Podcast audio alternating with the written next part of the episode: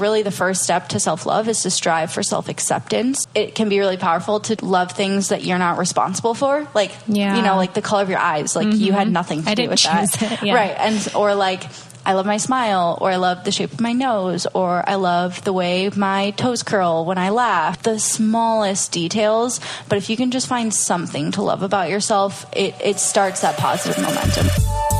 Welcome to the Grind and Be Grateful podcast. I'm your host, Marie Wold, health and fitness influencer, coach, and lifestyle entrepreneur, committed to educating and empowering women to become their very best selves. Each week, my guests and I are proving that with hard work and the right mindset, absolutely anything is possible. We are here to bring you not just inspiration, but also actionable takeaways that you can use to create a life that you love right now. We're talking all things personal development, including health, fitness, confidence, relationships, and so much more. Thank you for tuning in. Now let's jump into today's episode.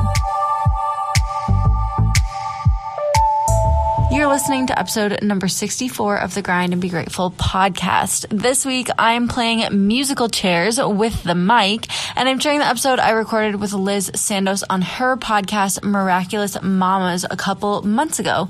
You guys probably remember Liz from episode number 56, and for any of my Bachelor Nation fans out there, Liz was actually on Nick Viall's season of The Bachelor, so you might know her from that as well. A couple months ago, Liz was in my home while we recorded this episode, and on her show, she made me feel super at home behind the mic. You guys usually hear me as an interviewer, and this time I was the interviewee. We went deep into my own personal development journey, my own confidence journey, body image journey, and you have heard me talk all about the coat of armor I used to wear. And in this episode, we will rewind all the way back to my childhood days of even feeling self conscious in my body, all the way back to like elementary school, my unfulfilling and unhappy journey to the non existent land of destination happiness, and then what it took to finally reach for goals like self acceptance and self love instead of diets, competitions, and a life of insecurity. I know you're going to get so much out of this episode. There's something really special about letting you in on the conversation when I'm sharing my own stories rather than asking the questions. And I know it's going to give you some incredible insights into how you can cultivate confidence, choose self love, and start enjoying the journey today. I'm actually coming to you guys from my hotel room in Rome, Italy. So I'm going to keep this short. We are going to resume the review of the week next week as soon as I'm back home in Austin, Texas. But I hope you guys love this episode. And as always, we super appreciate reviews on iTunes as well as shares on Instagram. Feel free to just take a screenshot of you tuning in, post it up on your Instagram stories so that I can see it, Liz can see it. We can show you guys some love, repost you, say thanks for listening. And without further ado, let's get into the episode. All right, everyone, welcome back to the Miraculous Mamas podcast. I'm super excited for today's episode. I'm sitting here with Marie Wold. I actually get to do an interview in person, Yeah. which is awesome. I'm at her place in Austin. It is toasty. It is It is. And it doesn't help that I already get armpit sweat when I interview. So relatable. So, so relatable. It is. Um, but yeah, I'm super excited to have her on. Um, she's going to bring a different perspective for us today.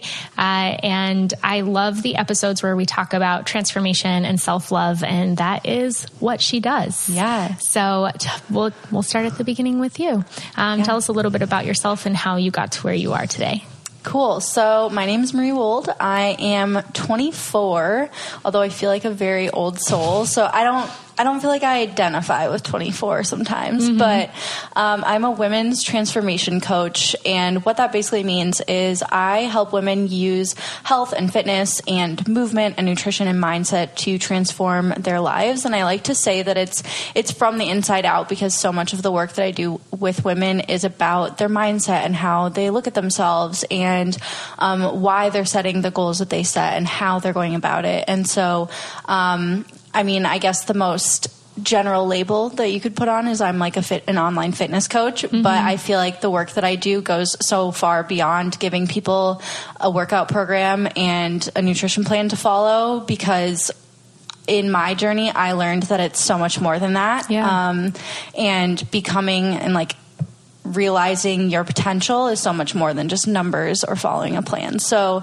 that is what I do. I am also a content creator slash influencer and I have my own podcast, but I got here through a, a long series of events that, um, started with well why i'm passionate about what i do now is i started being very aware of my body and my appearance and very self-conscious of those things from a very young age where i don't think a lot of other mm. girls had the same experience where they were like concerned about what their stomach looked like in elementary school like i can yeah. literally remember times in like maybe like second grade where i was like oh does my stomach look like big compared to my friends or like worrying that like i wore a bigger size than my friends or that I like ate more than them at lunch or things like that. Like I just remember being so hyper aware of that stuff from such a young age. And part of me, it's, I'm like really sad for my childhood self yeah. because there was a lot of like headspace taken up by those thoughts when so many kids like the way it should be is they should be carefree and like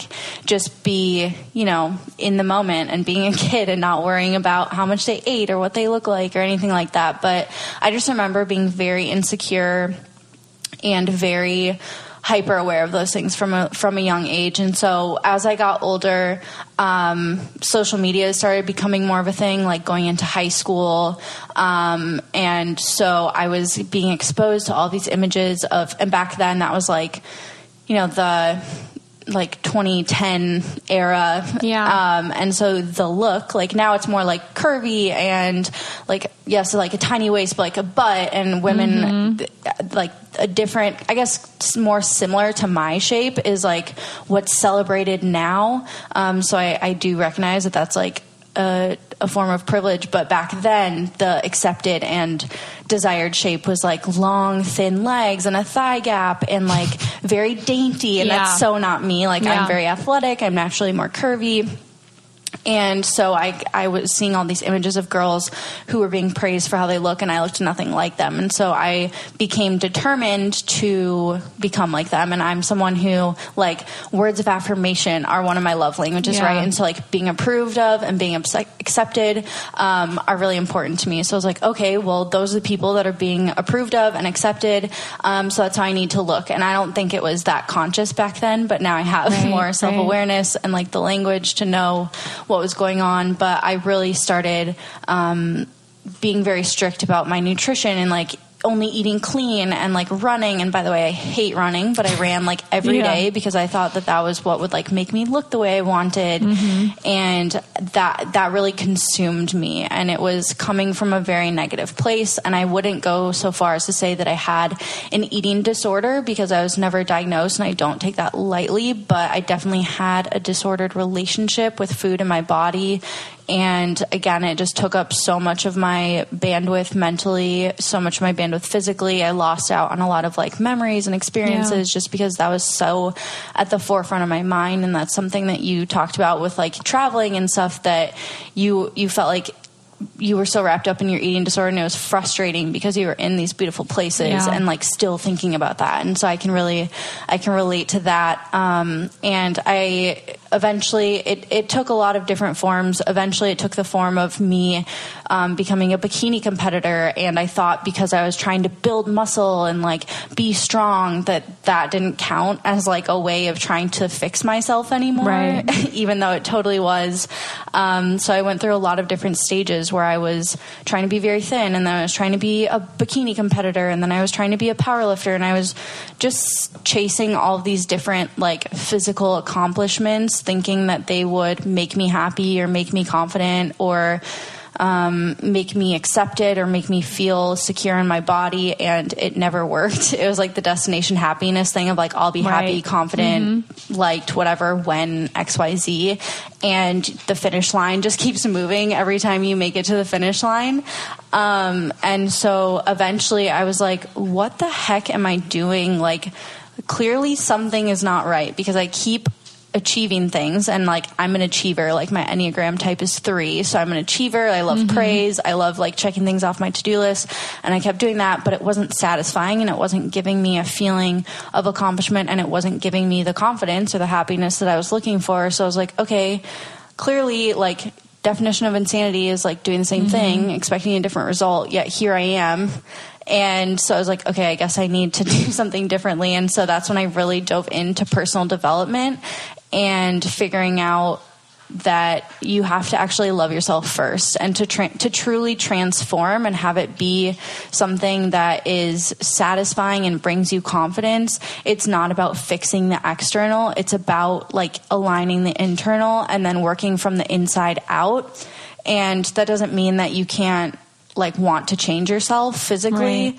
but the love or at least acceptance needs to come first rather than the other way around. And so that's what made me super passionate about becoming a transformation coach um, and helping other women do the same because i know that i'm not alone in that in that belief that if i accomplish xyz i will finally feel secure confident happy whatever it is. Um, and so many women have gone through similar things and now they've realized that and they don't know where to begin because there's there's so many opinions so many options for like how you should eat how you should work Right, out how you should do everything. And so usually that's kind of the gateway of how i start working with women is like they want to know those answers um, but then as we go deeper we answer the like deeper Right. questions and really that's like the deeper work that we do and probably the most important work that we do Yeah, I mean, I know sometimes I've I've worked out with trainers and stuff before, and I kind of wanted to mindlessly go through it. So just tell me what to eat, tell me what to whatever. Yeah.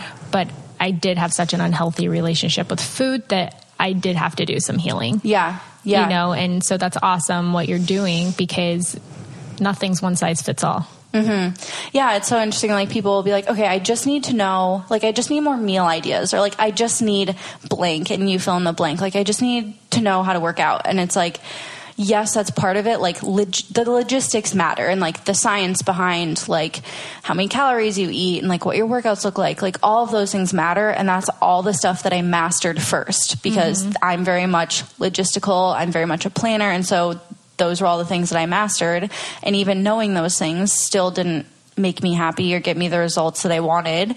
Um, confident, like big picture wise, like, yes, I got like a bigger butt and a smaller waist and like biceps and abs and all of that stuff, but it, I didn't feel fulfilled still. So there was a missing piece. And like, I think we, we tend to go surface level.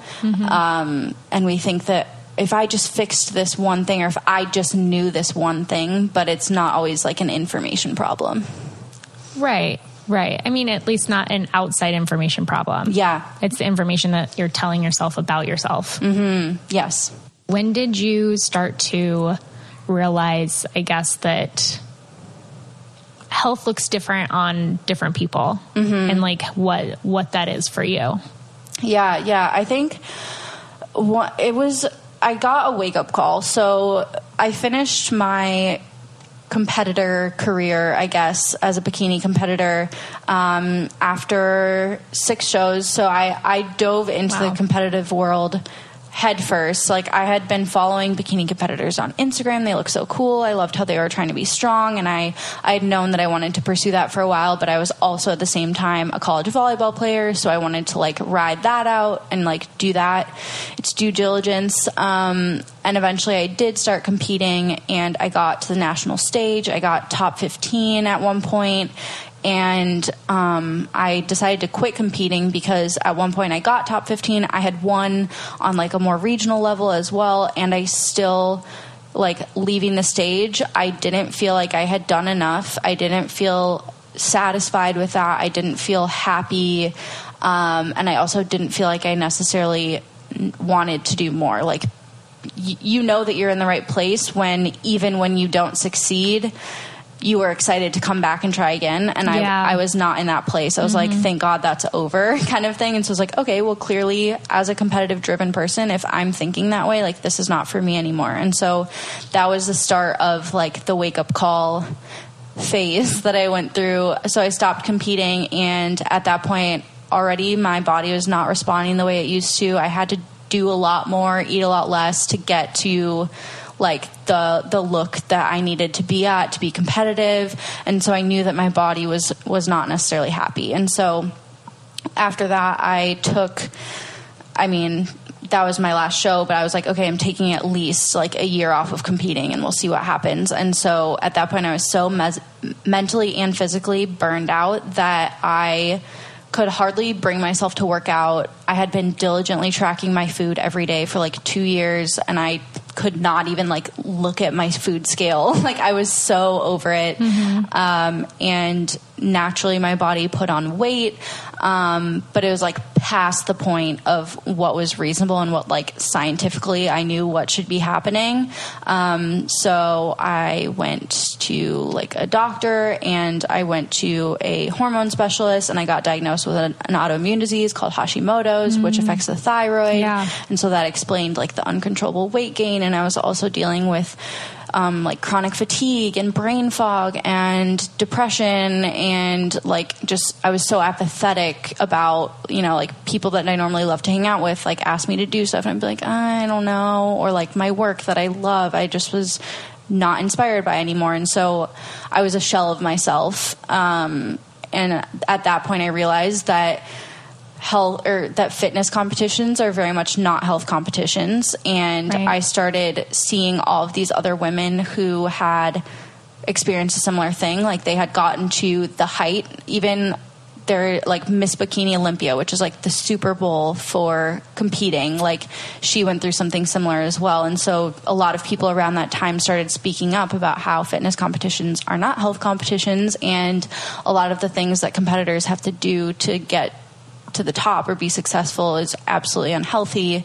Um, and so I was like, okay, well, let's find out like what healthy looks like for me. Like what what does that mean? And so I really committed myself to like I don't care what it takes. I don't care how my body's going to change. I don't care what people are on social media are going to think, or at least I will try not to care. Right. Um, I'm going to heal myself, and that kicked off like my healing journey, and that was probably two and a half years now. Mm-hmm. Um, and since then, I've just gotten such a new respect for my body, and I've really learned that like healthy is not about the way that you look it's about the way you take care of yourself and the way that you feel because i would so much rather have energy and have a clear mind and have interest in the things that I'm passionate about than have six pack abs. I certainly don't have six pack abs anymore, but like my quality of life is so much better. And when I was a competitor, it was, I would look kind of down on people who like didn't look very super fit or like mm. didn't seem like they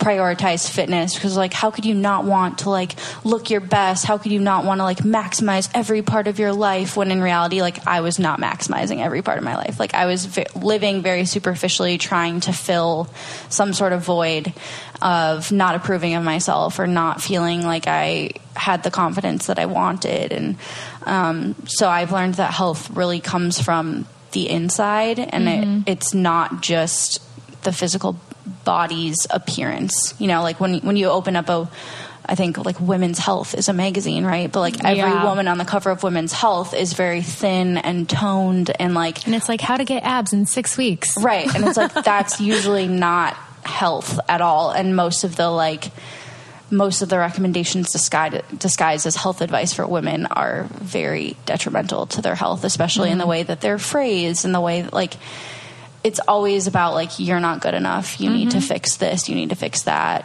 Whether it's like your cellulite, your stomach, whatever it is, you know. Right. And so I've just learned what the actual meaning of health is, and I just have so much more appreciation for my body now that I've, you know, taken it to hell and back and like yeah. now I'm trying to recover it still to this day I'm like way better but there there are still like lingering things from a period of time where I totally disregarded health and I've learned so much from that. Yeah. Yeah. And I loved the question that you had asked me before about, you know, when you do have hard days or you do have those days where those insecurities come back, what is that message that you tell yourself? Mm-hmm. So what's yours? Yeah. I would say for me, one of the biggest things is to like get outside mm-hmm. of myself, whether that means sometimes it's physically getting outside, but a lot of times it's like putting perspective into what I'm feeling. So for example, if someday I'm like, oh, I feel, I feel fat today or something like that. Like I know so many women deal with that or they they just feel unhappy in their body. And it's like,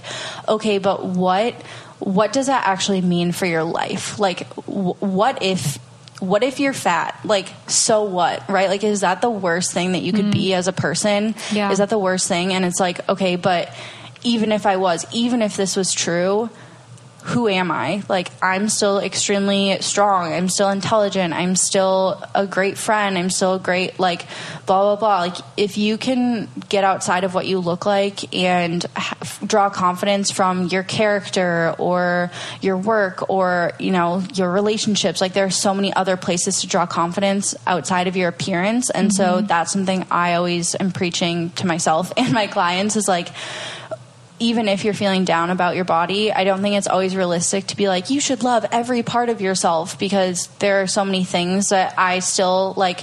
Do I love that I have stretch marks from where, when I did gain the weight back? Like, I don't love them, but I can accept them. You know what I mm-hmm. mean? So I don't Yeah. think it's always realistic to expect people to love everything, but like, we should be striving towards acceptance and striving to like, acknowledge that our physical body is here for so much more than just to be like looked at and to be molded into a certain way.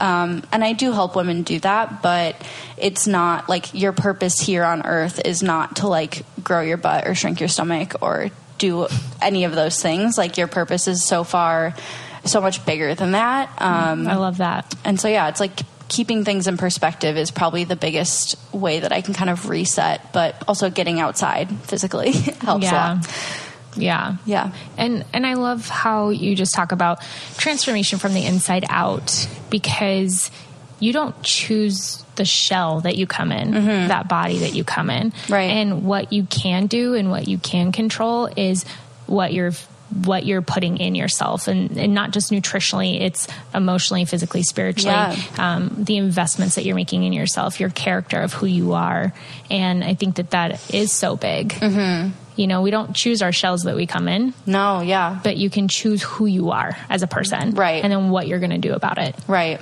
and so I, I love the just the nutrition the health the everything from the inside out Yeah. Yeah. And I really believe that, like, how you feed your body, how you move your body, like, those are the foundational acts of self love. Like, mm-hmm. those are the best ways that you can take care of yourself and love yourself on a physical level.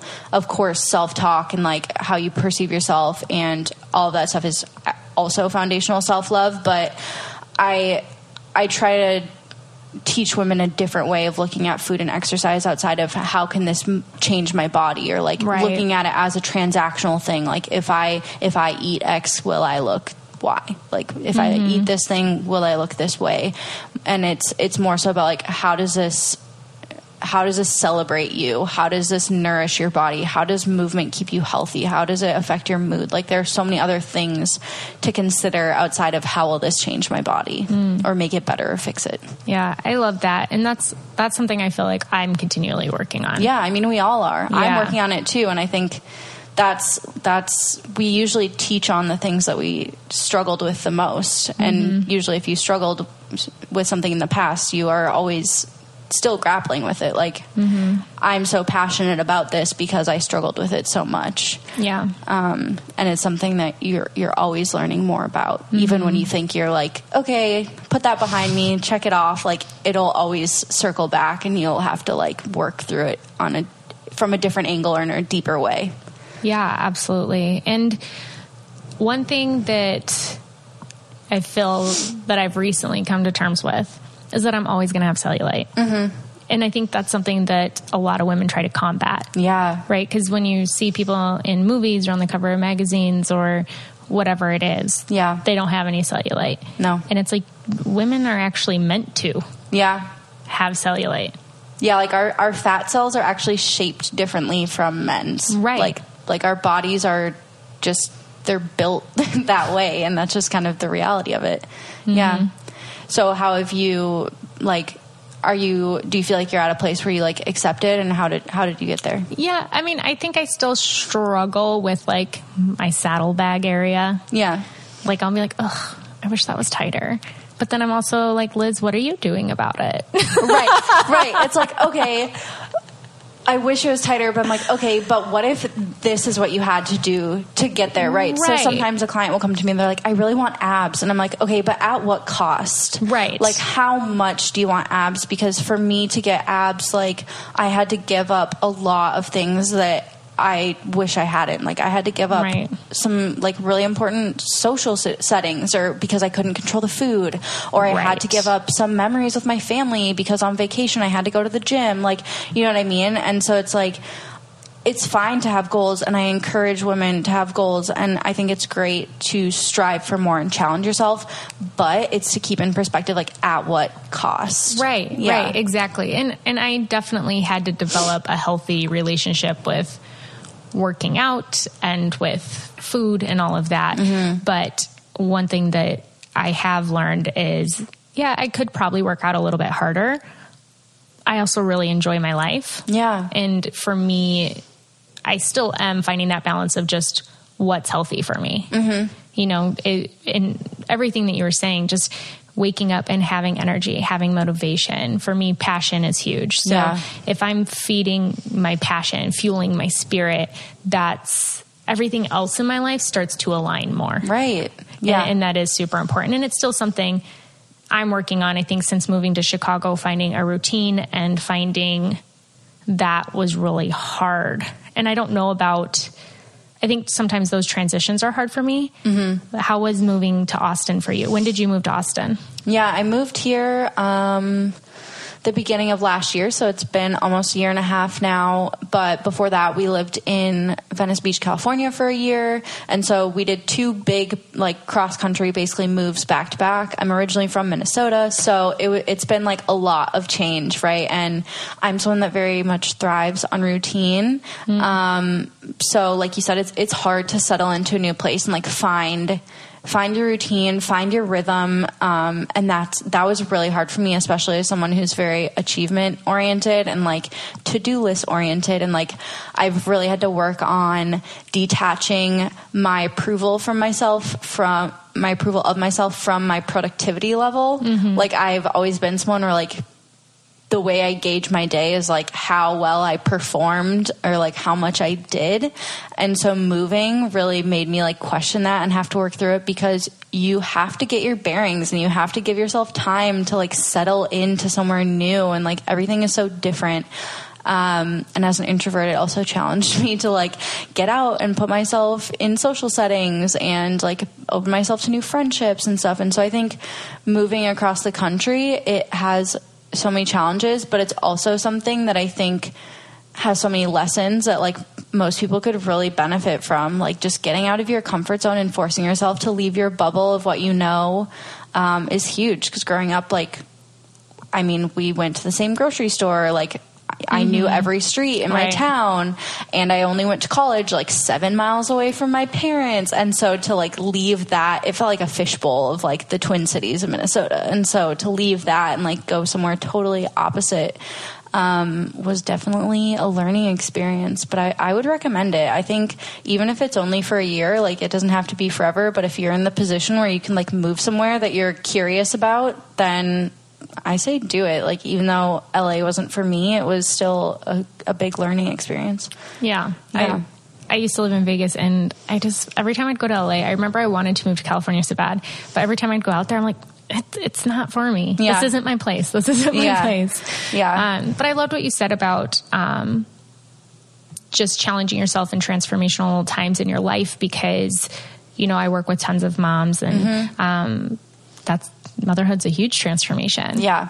you Yeah. know, and, and learning how to sit through discomfort and find a new routine. Or, you know, if you thrive off of one thing, you're in a huge transformation and maybe you can't check all those boxes. Right. Yeah. So you have to find a new box to check. Mm-hmm. You know, like, hey, I brushed my hair today. Yeah. Check. Yeah. I am awesome. Seriously, I mean, for me, sometimes that box is like, I left my apartment today because I like I work from home.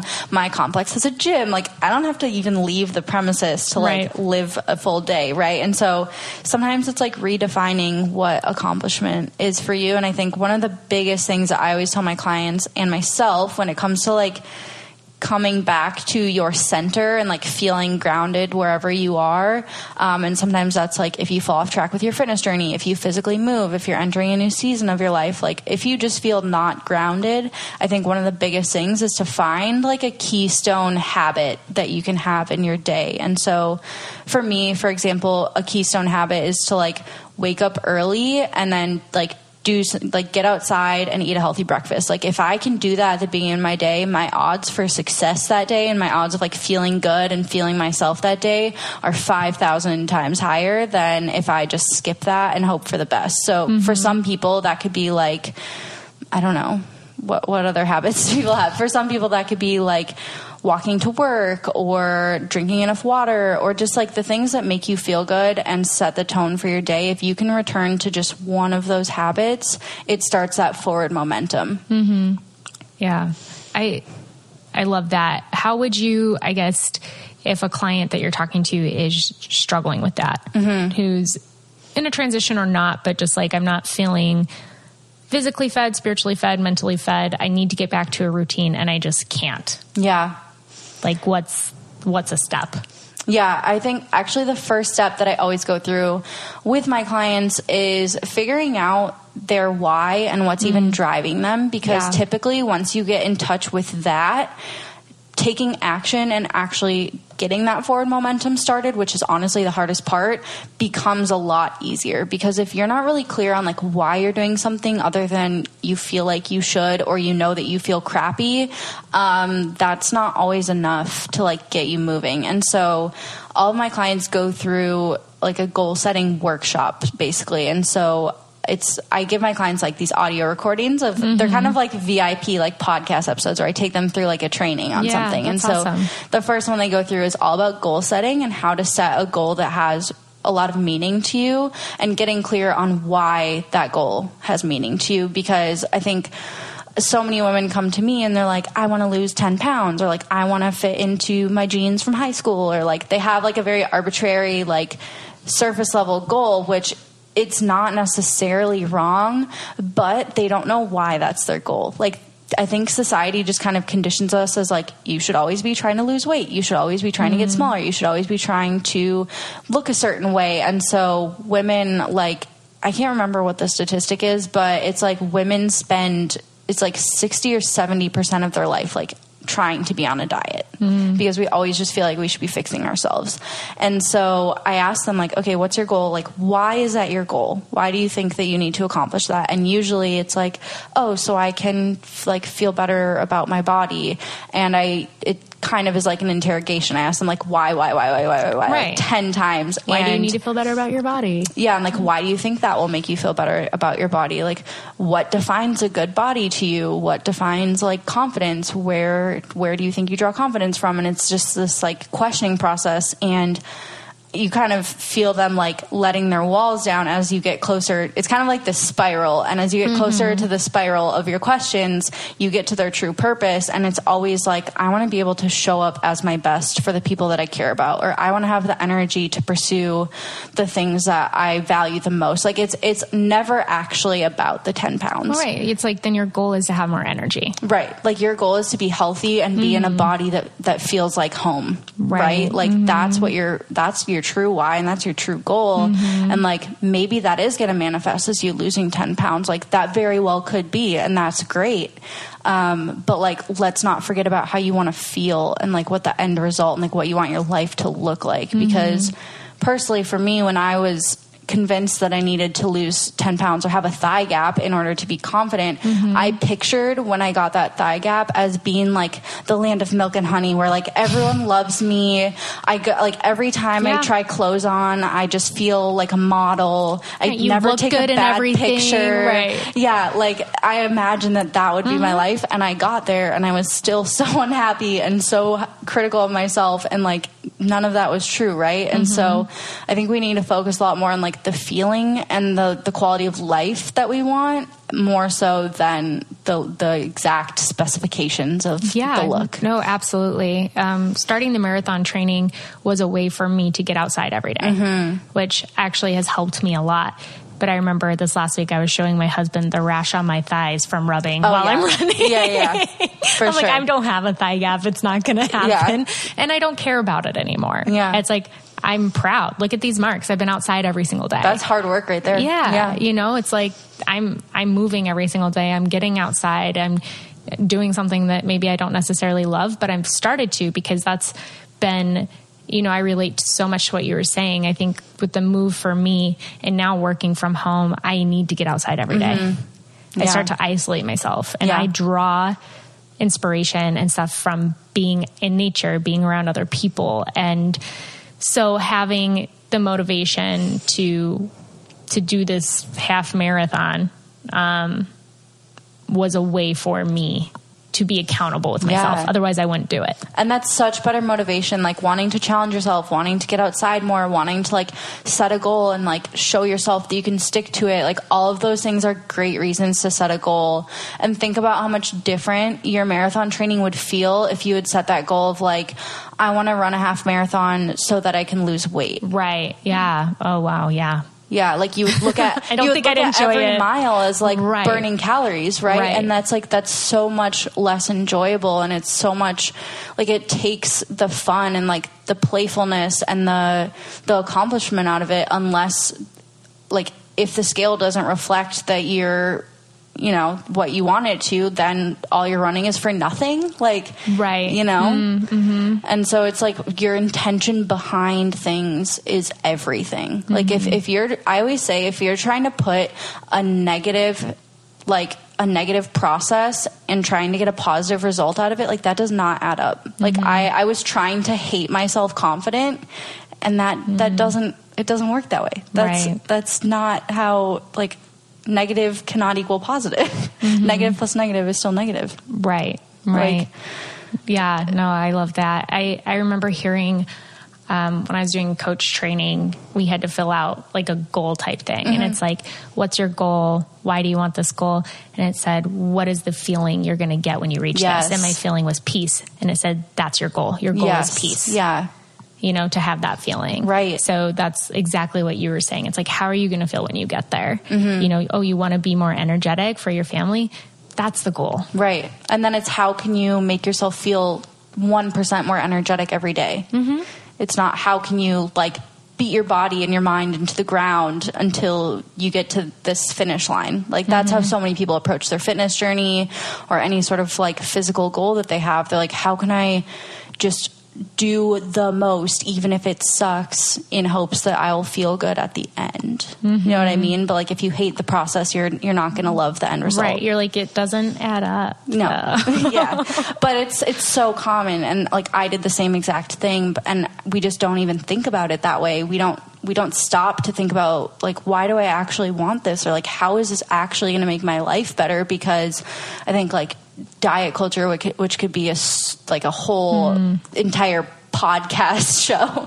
But like Yeah. diet culture just teaches us that we should always be striving to like fix things and like make your cellulite disappear make your waist smaller make xyz like hip dips became a thing that were like undesirable a couple years ago it's like but why like who decided this Right. But everything you just said are labels on women's health. Yeah. How to make your waist smaller, how to make your cellulite go away, how to whatever. Yeah. You know, it's all these how to's. But I mean, that stuff can't even work. I mean it, yeah no it's it's just Whenever I read those, I'd be like, oh, cool, I'll try that. And I did it for one day. And I'm like, mm, well because to for most women to make your cellulite disappear like that's going to take some extreme Oh, measures yeah. right and that's not like Yeah. any extreme is never going to last Right. I, I told my husband about when we went on our honeymoon. Um, I got really tan, and I was showing him how my cellulite went away. Yeah. he was like, "What?" He's like, "Did you actually like lose cellulite?" I'm like, "No, babe, I'm tan." yeah yeah I'm like, "I got tan in the sun, so my cellulite looks like it's gone, but Yeah. it's there." It's still there. Life hack. right. I lost my tan, and it's back. Yeah, so. like, ladies, you don't need to kill yourself in the gym. You just need some self tanner. Right. I yeah, I'm a big advocate of like find fun ways to move your body. Find healthy foods that you like, but like don't force anything that makes you miserable. Like that's just Mm-hmm. that's that's silly. yeah, yeah. So, what made you want to be a coach?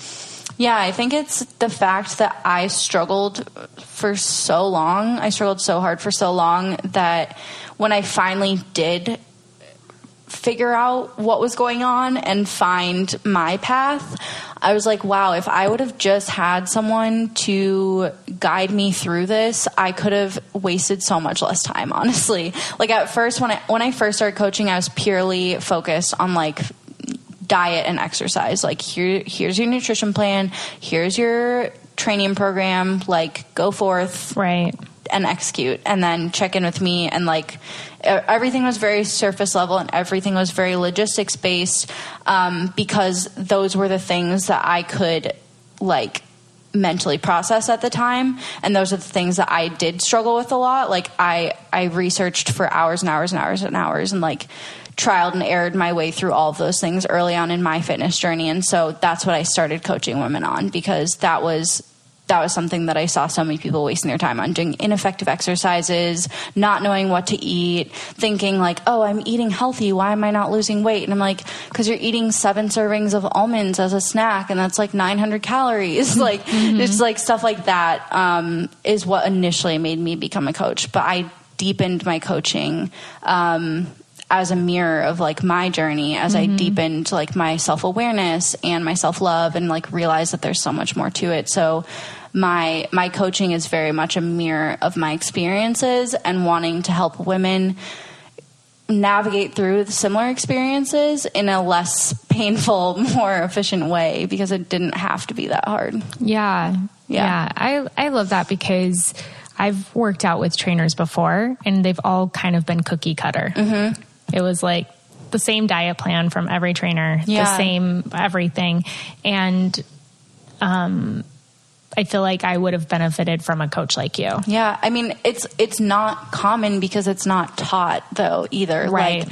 Like like everything that I do now was not taught to me in my personal trainer certification. It was mm-hmm. not taught to me even like I took some college courses. It's not what my degree is in, but I took some college courses on like exercise science and like sports nutrition and stuff like that. And none of that stuff is really what matters to my clients. Mm-hmm. Like to some point, information matters, but at, at some point, information is not the problem, like I said earlier. So it's like, it's about finding what's going to be get them results, but also be sustainable and be something that still gives them the quality of life that they're looking for. And one of the first questions I ask my clients is like, okay, I'm going to make your plan, but like, what are your non negotiables? Mm. And so, like, one of my clients, she's like, I need at least four glasses of wine a week. And I was like, okay, we can work with that. Like, mm-hmm. I will mm-hmm. never be the person to be like, you cannot drink alcohol. You cannot have sugar.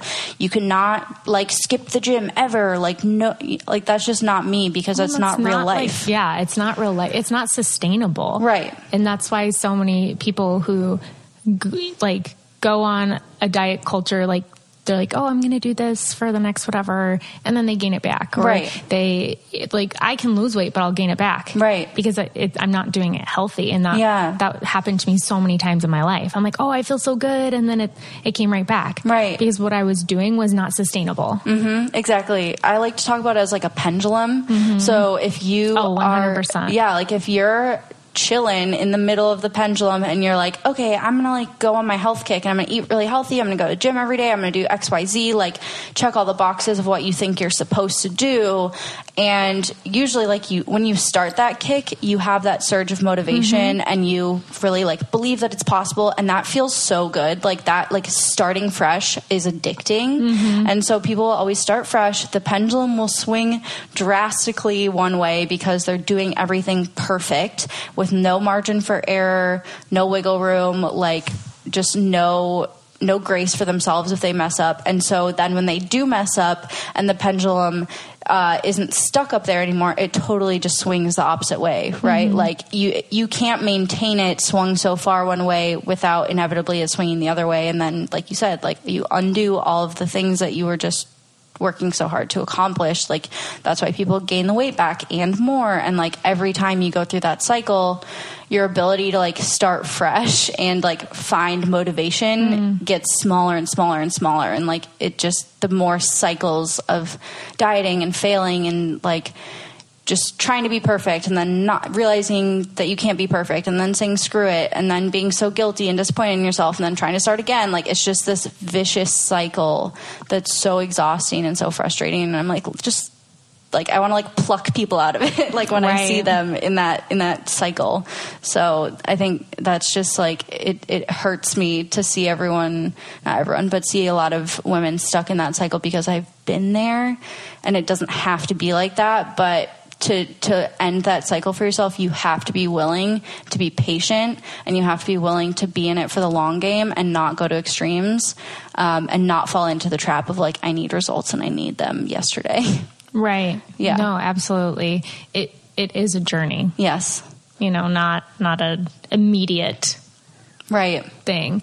Um, how do you, so before you said you were worried about when you did the bikini competition and then you decided to kind of go on your own health journey and you were kind of worried about what it would look like mm-hmm. um, to other people. Yeah. So as an influencer, how did that affect your influence i guess yeah that was that was one of the hardest parts honestly um, and I don't think it was only because I'm an influencer. I think anyone would care what other people thought about them. Like I've also had family members make comments about it that like were you know more, like I took those to heart more than like an Instagram comment or something like that. So um, I don't think this is exclusive to someone with a large audience, but yeah, I did really worry, especially because I had built an audience predominantly through my competitive years. Like my audience was already probably like maybe 50,000, but it went from like 50 to 200,000 followers on Instagram over the course of me competing because it's so fascinating. Like mm. seeing someone push their body so hard and have abs and like veins in places you didn't know they existed and like just any sort of extreme is like very interesting, right, to watch. So I gained a lot of followers, and people saw me as a competitor. That was my identity. That was also how I identified myself. Like I always identified myself as a competitor or a volleyball player or whatever I was doing. Um, and so when I like step back from that identity. I let my body gain some weight. I wasn't posting like ab selfies. I wasn't posting all these like physique updates because I wanted to honestly like hide. Like I did not understand what was going on with my body. I didn't feel super confident in my body after a certain point because I was like, yeah, I can take like so what if I gained 10 pounds, but I gained like 30 pounds yeah. or 40 pounds? Mm-hmm. And so at that point, it's not, it's no longer like, oh, this extra weight like looks cute on me. I didn't believe that mm-hmm. right away. Like now I'm very confident in myself and I never would have thought that I would be confident in the body that I have now, which is like so messed up. But, yeah. um, yeah, I was I was really nervous how it would be received because so many people had followed me for that content and as that person.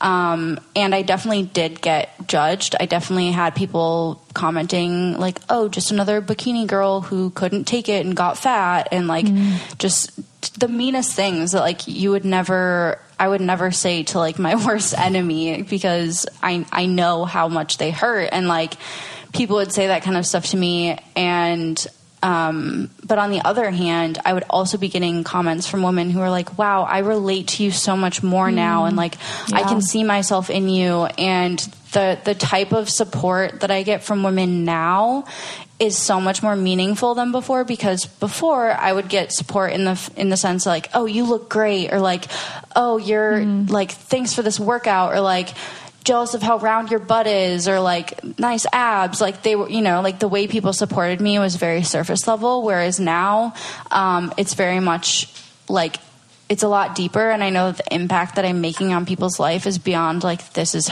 how to grow your butt or something. Like right. i'm still going to help you grow your butt if yeah. you want that. Yeah. But my impact is so much deeper than that. And i i love that more women can relate to me and more women can see themselves in me because I'm a more realistic body type. Mm-hmm. And for a long time, women who had like naturally more like curvy and athletic body types weren't being represented. And so to be able to have women be like, thank you for just showing up as you or like showing that unflattering picture of yourself or like being honest that you have cellulite, like God forbid I have mm-hmm. cellulite, but like it, it's so much more meaningful what I do now. And so even though I I was terrified of how it would be received, and there was a season where it was not well received. Um, I stuck through it, and it's like it's so worth it to to live your truth because it gives Mm-hmm. other people permission to do the same and like live their truth. Yeah. Yeah, Yeah. When you show up transparent, you allow others to do so. exactly. yeah, Um, and how do you, one thing we had talked about before was complimenting people. Mm-hmm. So, complimenting people on their health journey or on their fitness journey. It's like, how do you support someone who's going through a health journey or a fitness journey and not give them a compliment that could potentially be damaging? Yeah, yeah, I think that's big because um, you and I have both had situations where we Yeah. like lost weight in an unhealthy way, Mm-hmm. and someone made a compliment thinking that they were being nice, but it actually was. Well, You're like, I if- killing myself yeah, right now, like and you think I, feel look good. dead inside, Right. yeah, and so I remember multiple times that happened when I was very focused on like shrinking myself, and I just remember being like, "This is what I have to do to to get people's approval. Like this is how I have to feel," and I just remember that being so like heavy to know that like this is how I had to had had to look and how this is everything I had to do to get approval like that. Um, and so, yeah, the what you say to people is so important, and complimenting people isn't always what you think it is. Like complimenting someone on their weight loss or complimenting someone on their body um, is is sensitive. So I always my advice is always don't do it unless you know their background and their true intention, um, which is typically only someone's like inner circle. You know, Right. um, so I think there are so many other things we can compliment women on, and I hate that the default for like women to women is always like, oh, you look great. Like when you first meet up with someone that you haven't seen in a while, or like, oh, did you lose weight? I hate that that's a default because that is really just reinforcing the idea of like the most interesting person thing about a woman is like the way she looks and like mm-hmm. the shape of her body. When we could be talking about like, like you have such great energy today or like even it would even be better to be like i love your hair or like i love the way you did your eyebrows. Like that would be better than Yeah. commenting on someone's weight even if you think you're being nice. And um it's just it's such a touchy thing but i think if we focused more on a woman's character and her strength and even her accomplishments like that would be so much more constructive than Mm-hmm. complimenting her on her weight or her size. Um yeah yeah And let's go to the annoying questions that Yeah. people get because I talk to moms or even women who are trying to conceive, and people are like, "When are you going to have kids?" Or when are you know before I got married, like when are you going to get married? Yeah. And um, you know, we had a conversation about that and how um, that affects people. But um, how do you feel? I guess when people ask you those questions. yeah I- it's kind of the similar thing like there are so many expectations of like if you're trying to get thinner that's automatically a good thing like if you are in your 20s you automatically are like looking to settle down and start having kids and right. like or like you just- live with your boyfriend, so you're you're obviously like I don't know, gonna get married and have kids or whatever yeah. it is. Yeah, like my boyfriend and I have been together for like six and a half years now, I think. Um, and so that's I say I think because we got together when I was like still in high school, so it's it's it It's feels feels like a lifetime ago. it's all a blur. Um, but yeah, like I'm 24, he's 27, so we're at that age where like especially in Minnesota, like that's a very normal age that people are like getting married, Yeah. having kids on purpose, like doing all of that. Um, I mean, I feel like on the coast or in bigger cities, like we'd still be considered young to be doing that. but Mm, yeah. um, yeah, I definitely get a lot of questions of like, when is he going to propose? Do you want kids? Like, what what are you doing? Like, why aren't why isn't your relationship moving forward? And it's like, are you kidding me? Like, we've moved across the country twice. We've both overcome major health scares. Like, we have two amazing pets together. Yeah, like, what you do you do. mean we're not making progress? Like, I think we're killing it. And just because I don't have a ring on my finger doesn't mean that like we're not making progress or I, I don't know. I just think that the way people like the arbitrary milestones that people have are not like they need to be reevaluated. Like the arbitrary 100%. milestone of like you should like if you lose weight, it's automatically good, or like if you are a certain age, you should be getting married. Um, and so I think you were totally right though that like a lot of times people ask those things simply because they don't know what else to talk to you about. Right, they're and just it's making like, conversation. Yeah, and It's they like, don't, we don't mean have it that way. yeah, I'm like, I'd rather just not.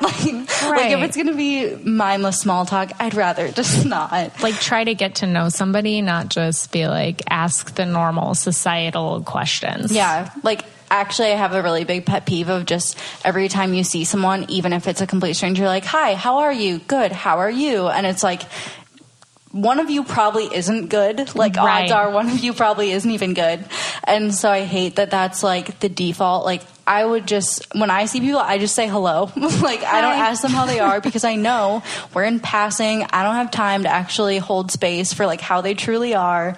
Um, and so it's just one of those things where like I wish that our expectations could be adjusted, and I think it is kind of Yeah.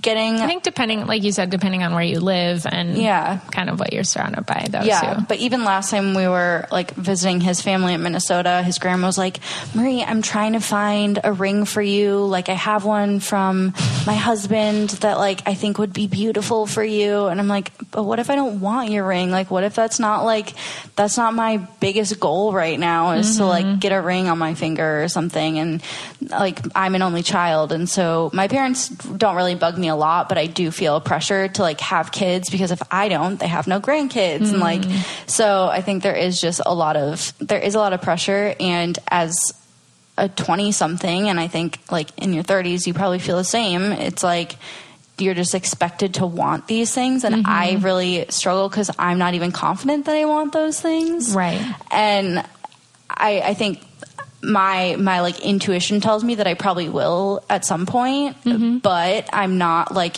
in a headspace to be like yes i definitely want kids because i just cannot see it for myself where i am right now. Yeah. you know what i mean? And so i i always feel like the need to explain myself or like be defend like you know like justify th- that decision because it's so expected right. Instead of just being like, yeah, I don't know, we'll see. yeah we'll find out i'm like what do you mean i have a dog Right. I have children. yeah like they're my kids Uh, yeah, and I think that yeah, people just tend to ask surface level questions. So whether it's coming to people who are single or in a relationship and you don't know what their relationship is, you don't um, because I don't think that having a ring on your finger defines your relationship at No, all. yeah. Uh, there's a lot of people who have rings on their finger that have very toxic relationships, but um, or like having kids and you know, or asking the questions of when are you going to have kids? You don't know that person's journey. You don't know what Yeah. they've been through.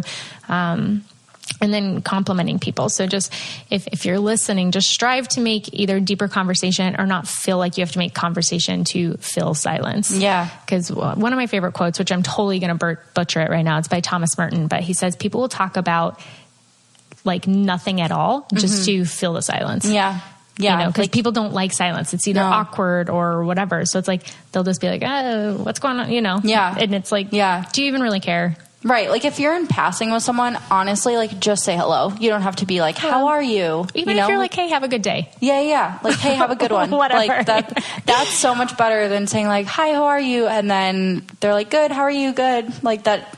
You didn't actually achieve any level of like intimacy.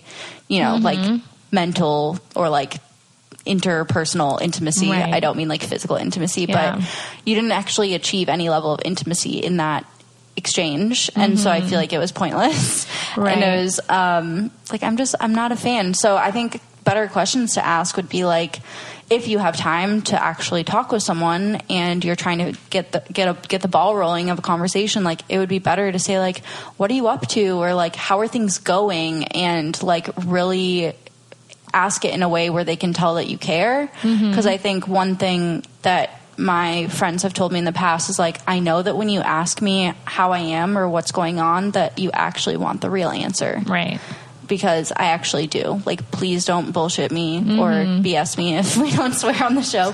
But like, please don't lie to me and tell Yeah. you tell me that you're good when you're not because if I'm asking you that it's because I actually care not because Mm-hmm. I'm just trying to fill the silence. Yeah, no, absolutely. And and then the reverse too. If you're so annoyed from people asking you those questions, um, don't take it personally. Yeah. It's hard. Right. I mean, I'm I don't get like mad that people do it and I don't I don't like hold it against them because I know that it's just it's just the default. It's like what we're taught to do. Yeah. It's yeah. like oh, just like we're taught to expect everyone to like get married and have kids. right, right, like yeah. absolutely. Yeah. and so it's just it's the default, but I think we can start asking better questions and I think that that's like also full circle with what we said in the beginning about like setting fitness goals and stuff like let's ask better questions and like Mm-hmm. get beyond the surface level because that's that's where the good stuff is, you yeah, know. yeah. I think with everything, asking better questions when it comes to uh, women's health and when it comes to even motherhood, when it comes to relationships, when it comes to your health in general, um, asking better, deeper questions. and not being afraid to get a real answer. Right. Because oftentimes people like even if you do say how actually are you people are afraid to be honest and be like actually i'm not so good right now because mm-hmm. they they don't want to be a burden. They're afraid how you'll react or they feel like a certain way about their situation and they don't like it just you know there's a lot more vulnerability involved. There's a lot more risk of someone rejecting you or not reacting the way you think. Like you have to be if you're if if you're asking better deeper questions you have to be willing to like then hold whatever you find which Hmm. Hold i think is hard that. yeah Yeah, well, because then a lot of times it it makes you reflect on your life. Mm-hmm. When people say something that's deeper and you weren't expecting it, you get uncomfortable. Why? right Why does that make you uncomfortable? Right. You Yeah. know? And like for you and I, probably when we reevaluated what we were doing to our bodies, like, and you start realizing that like you dig deeper past that surface motivation that was driving you all along, like it's kind of scary to go past that because you have to come to terms with like what was actually driving you, which like for me, that was like unworthiness or like Same, fear of yeah. Mm-hmm. rejection or things like that. And like that's a lot harder to deal with than like my body's not perfect. You know what I Right. mean? Yeah, I I know for the root of mine, definitely self worth was huge. Yeah. um, and being lovable. Yeah. You know, just the lies I was telling myself that I'm I'm not lovable. Yeah. Who would, who would love me in a body like this? Right. You know, and and I think that that's something that so many women tell themselves lies. And so, what is? Do you have like a few self love tips? Yeah. Yeah. I think, I mean, going back to like the perspective thing that I said earlier and like remembering that you're so much more than your body and like your impact in the world and like the way you relate to other people, like your friends and family, they don't care about like your body, you know, like they would they would way rather have you gain 10 pounds and like be happier and like be around them more than to like have the perfect body. I think it's it's important to remember that perspective of like your body is just your shell. But as far as self-love um i think one of the biggest things again is like if you're in a place where you're really struggling with self-love and you're you're more t- tending towards the side of like self-loathing i think the first mission the first goal is to like come to a place of self-acceptance. Because if mm-hmm. you're if you're in a place of that's really far away from self-love the idea of trying to get to self-love is so daunting and feels so impossible that it's like why even try because if you sh- if you could if you told me back when I was my most insecure like oh just love yourself or like you need to love your body the way it is I'm like what do you mean? How like how is that possible? Um, whereas if I would have been posed like what if you could just accept yourself the way you are and then work from there? Um, i think that would have sounded a lot more doable. So i think really the first step to self-love is to strive for self-acceptance and to like own what you have and own where you are and understand that like this is me this is this is my physical body. Um, and i think finding finding things that you can love aspects that you can love is the first step so if it's like i love the color of my eyes hmm. like and i think it can be really powerful to to love things that you're not responsible for like Yeah. you know like the color of your eyes like you had mm-hmm. nothing to I do with that it, yeah. right and or like I love my smile, or I love the shape of my nose, or I love the way my toes curl when I laugh, or like, you know, it can be like the smallest details, but if you can just find something to love about yourself, it, it starts that positive momentum, which I'm so much about. And I think finding things that are not your responsibility or a byproduct of any work that you put in is really powerful because it kind of takes the pressure off of you. Mm-hmm. Like it's it's not only up to you to like make your body worthy. Like it already is worthy. It already has beautiful things about it. Um, and you didn't have to work for that. You didn't have to earn it. Like you already are you already are love. Mm-hmm. And so it's it's so hard to give like specific self love tips of like don't love yourself. Here's like your fast solution because that's Oh, why we're in this problem. You know what I mean? Like everyone's looking for the quick fix. Everyone's looking for like the pill to make them love themselves, and like that's why we're in this predicament. Yeah. Um, but I think like asking the deeper questions, finding things that you can love, and like coming from a place of acceptance is like the the starter pack to like get get closer to love. Um, and and being willing again to do the work and being willing to be patient, being willing to like just sit in the suck sometimes because I know that my journey to self love was full of a lot of moments that sucked, a mm-hmm. lot of moments where I questioned everything, a lot of calls with my therapist, like mm-hmm. and and and I say that because there's nothing wrong with like getting help during this whether it's a coach or a therapist or someone because it like you don't have to do the heavy stuff by yourself, you know? Right. Yeah. Your message is is so beautiful and powerful. Thank you. And those should be the covers on Women's Health magazine. Oh, thank you. Petition. How to accept yourself. yeah, like I mean that's really the way that we can be the healthiest. Like trying to hate yourself to look a certain way, even if it gets you into a healthier body weight, for example, which is like even up for debate. Like Oh, 100%. Yeah, My like- husband showed me the statistic other day and he is technically obese. yeah, my BMI is like And almost he obese. has abs. yeah, yeah. He's like, I'm overweight for my Yeah. category. I'm like, babe, there is no way that you're overweight. and we looked it up and I'm like, mass, this like- is crap. Yeah. yeah. I mean, it's just like, like, health is so subjective. Oh, 100%. Um, and, but I can say, like, objectively, that hating yourself is not healthy and trying to constantly fix yourself and pick yourself apart is not healthy. and trying to fit into a box.